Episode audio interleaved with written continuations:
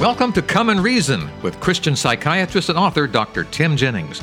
Together, we will reason through complex issues to find evidence based answers that harmonize Scripture, science, and our life experiences. I'm your Come and Reason host, Charles Mills. Truth. It can sometimes be a slippery devil, seemingly keeping its distance and even hiding in plain sight. How do we determine what is truth? And just as important, what isn't? Here to help us via Skype is our favorite Christian psychiatrist, Dr. Tim Jennings. Dr. Jennings, how can we learn to discern truth?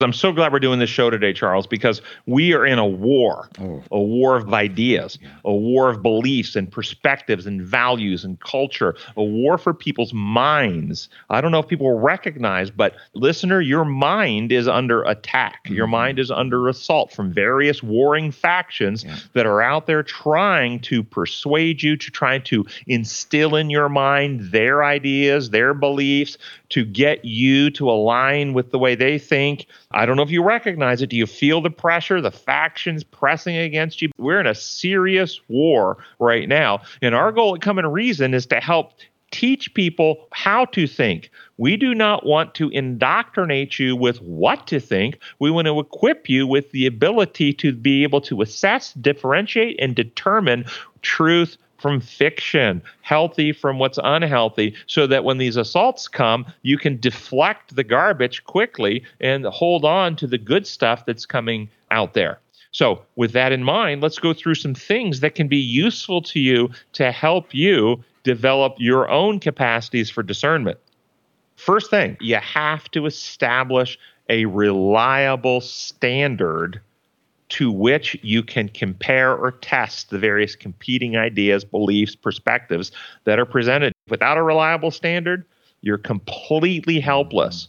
When they train Secret Service agents in identifying counterfeit money, they do it by training them to know the genuine bill extremely well. Mm. They don't hunt down and try to discover every counterfeit bill. What they do is when they question a bill, they compare the bill they're questioning to the standard, genuine one that they know so well. And any deviation from the genuine immediately diagnoses or determines that the bill in question is a counterfeit. So they don't have to know all the different counterfeits. They simply have to know the genuine well, and they can identify that. We have to have a standard. And I want to tell you, I want to recommend God's standard, which is God's law, and his law is design law.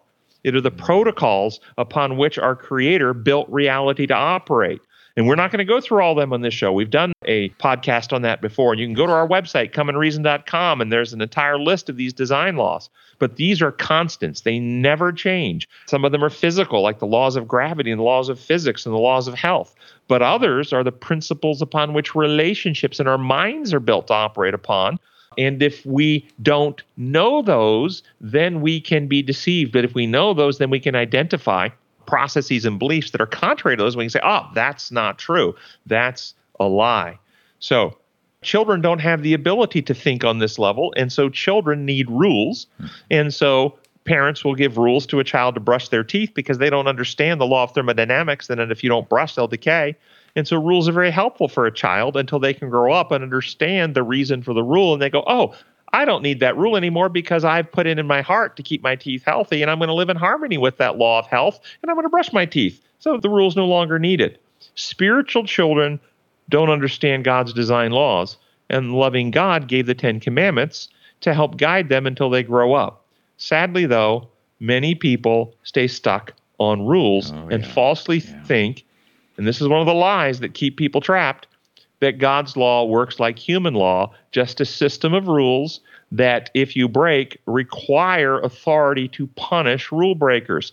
That idea will change how you process everything. Mm-hmm. And thus, people will be duped into going into activities and processes where coercion and force come in to punish and harm those who see things or do things differently than us. In the 1990s, millions of Rwandans killed each other and the primary killing zones were their churches. And in the aftermath, they went in and asked how they could do this, and and what they identified the primary differentiation between those who participated in the killing and those who helped protect refugees were that the killers believed in a God who had a imposed imperial law construct like human law, which requires we punish lawbreakers. Where the protectors of the refugees had a God of love who sought to heal and restore, who was wanting to heal people from the disease of sin. This is the big differentiation. And so in society today, look at movements. Are they practicing the principles that are seeking to bring healing to people, or are they practicing principles which are contrary to God's design, seeking to harm or punish people? So, next one would be look past words that people say to the actions that people do. Now, it is true, Satan is the father of lies, and there's a war of ideas going on, of concepts and beliefs. And so beliefs are powerful. So we do need to examine the words and the ideas to see if they're true. But what people don't understand, Charles, this is big. Not all lies are verbal. Hmm. Hmm. Some people lie behaviorally, their actions are lies. Many people fail to realize that actions will reveal the truth of the situation and reveal that what was said is a lie. But people, for instance, a con man will give you words proclaiming their trustworthiness Yeah. and their interest in helping you. But their actions of stealing your money reveal the true deceit. We can't believe their words. We need to believe their actions. A man who beats his wife while he tells her he only does it because he loves her, she should not believe his words. His words are perfectly fine words, but his actions are the reality that need to be looked upon. In the world today, many people are being deceived because they focus merely on words of a person. They don't examine the methods, the principles, the actions, the deeds, and compare those to the actual facts of the situation or to God's design laws. And so a person may say something impulsively and rudely, but then they change their mind and go about and do something that's actually reasonable and healthy. Do we simply focus on the fact that they spoke rude words, or do we focus on, well, you know what, that was an impulsive statement, but you know what they actually did was quite helpful? Or do we allow someone with a very polished oratory woo us into believing that their actions are good while they're doing something that's quite harmful? I will tell people to watch for this watch for any activity that restricts liberty. Law of liberty is part of God's design. Love only grows in freedom. Individuality only grows in freedom. Your capacity to think and reason only grows in freedom. Watch for activities that are seeking to take away liberty of people. Perhaps freedom of speech, where in our society it's no longer free to express yourself, even in a mature, kind, non derogatory way without malice. If it disagrees with a certain belief system, then you must be silenced. Your show must be canceled. You must be removed from the pulpit. You must be fired from your job. You must be canceled from your event because your speech, your words don't agree with what we want to hear. Mm-hmm. If you're seeing those type of methods, you should immediately discern that that is not how the spirit of truth works. God did not use such methods to silence Satan. That's right. He let Satan continue to- and still continue his lies, and the method of God was to confront the lies with truth and let the truth win out in the end. So if you're seeing those methods, you should have a red flag go up and you should discern that whatever, doesn't even matter if it's a righteous cause, that's the great deceit. Let's identify a righteous cause, but let's use Satan's methods to achieve it. Mm-hmm. Hmm. It is a great, serious trap for many people. Here's another one in learning to discern and think for yourself. Not only do you need to have a standard and have the standard of God's law, not only do you need to look past words, but to actual deeds and actions, but you need to rely on truth and evidence and not emotions. Hmm. Many people get caught up by a strong emotion.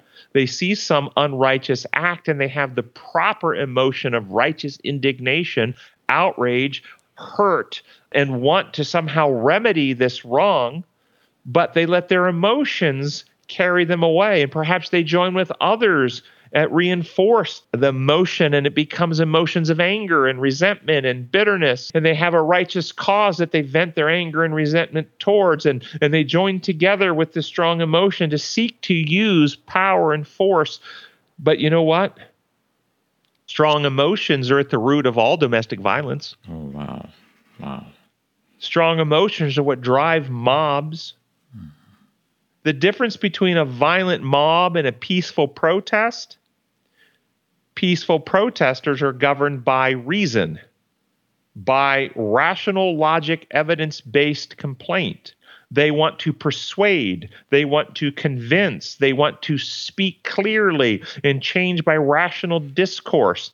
The great reformer Martin Luther used the method of peaceful protest when he hung his 95 Thesis on the wall and used evidence and truth to protest and persuade. And centuries later, his namesake, Martin Luther King Jr., used the methods of reason and truth to persuade powerfully in his speeches and his books.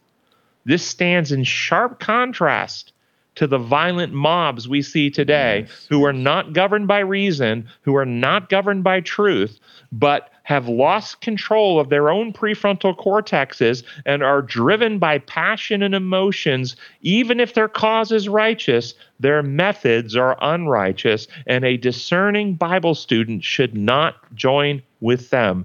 They will be harmed in their own soul if they do. Wow. Dr. Jennings, we have three minutes left in our program. What else do we need to know? Well, if you want to discern truth from error, when outrageous events occur and you feel strong emotions, you don't let your emotions dethrone your reason, mm. but you passionately get on your knees. You prayerfully take that to the Lord. You engage your powers of discernment to seek to do justice, to do what's right because it's actually right, which is ultimately to change hearts and minds away from destructive paths and courses, and be led by the Holy Spirit, which is the spirit of truth and love. And then the actions that you take will always be reasonable, always be truth based, and will always be expressions of love, seeking to confront lies, hate, violence and evil, but love never uses lies, hate, violence, and evil when they confront them. Understanding God's design will differentiate the various movements in our society from those led by God from the counterfeits led by God's enemy. So, people, we are at war right now yeah. For your mind, your heart. And God has given you your own identity, your own individuality, your own capacity for reason and thinking. And He does not want you to surrender it to me or to any other human being or group. He wants you to be fully persuaded in your own mind, Romans 14 5, and to become a mature Christian who has developed by practice the ability to discern the right from the wrong, Hebrews 5:14. And so I'm encouraging you to to take what I've said today, to go home, to exercise your own capacity of reasoning and thinking, to weigh the evidences, to not let emotions dethrone your reason, and to understand and apply God's design laws to your life. What a valuable program this is. Listener, comeandreason.com. Go there, go to the podcast section, find this program called Learn to Discern with Dr. Tim Jennings, and share it with your church, share it with your family, share it with your neighbor, share it with yourself over and over again. You will find that your life will be very, very different. Dr. Jennings, thank you so much for sharing with us today. Appreciate it. Thank you, Charles. And listener, until next time, this is Charles Mills along with Dr. Tim Jennings, wishing you God's presence in your life. Goodbye, everyone.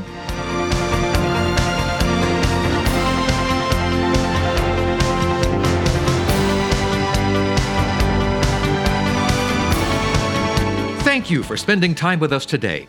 To continue the journey, I urge you to visit comeandreason.com. Here you'll find many excellent resources to help you gain a deeper understanding of the God we all love and serve. That's at comeandreason.com. This is Charles Mills, along with Dr. Tim Jennings, inviting you to join us the next time we come and reason together.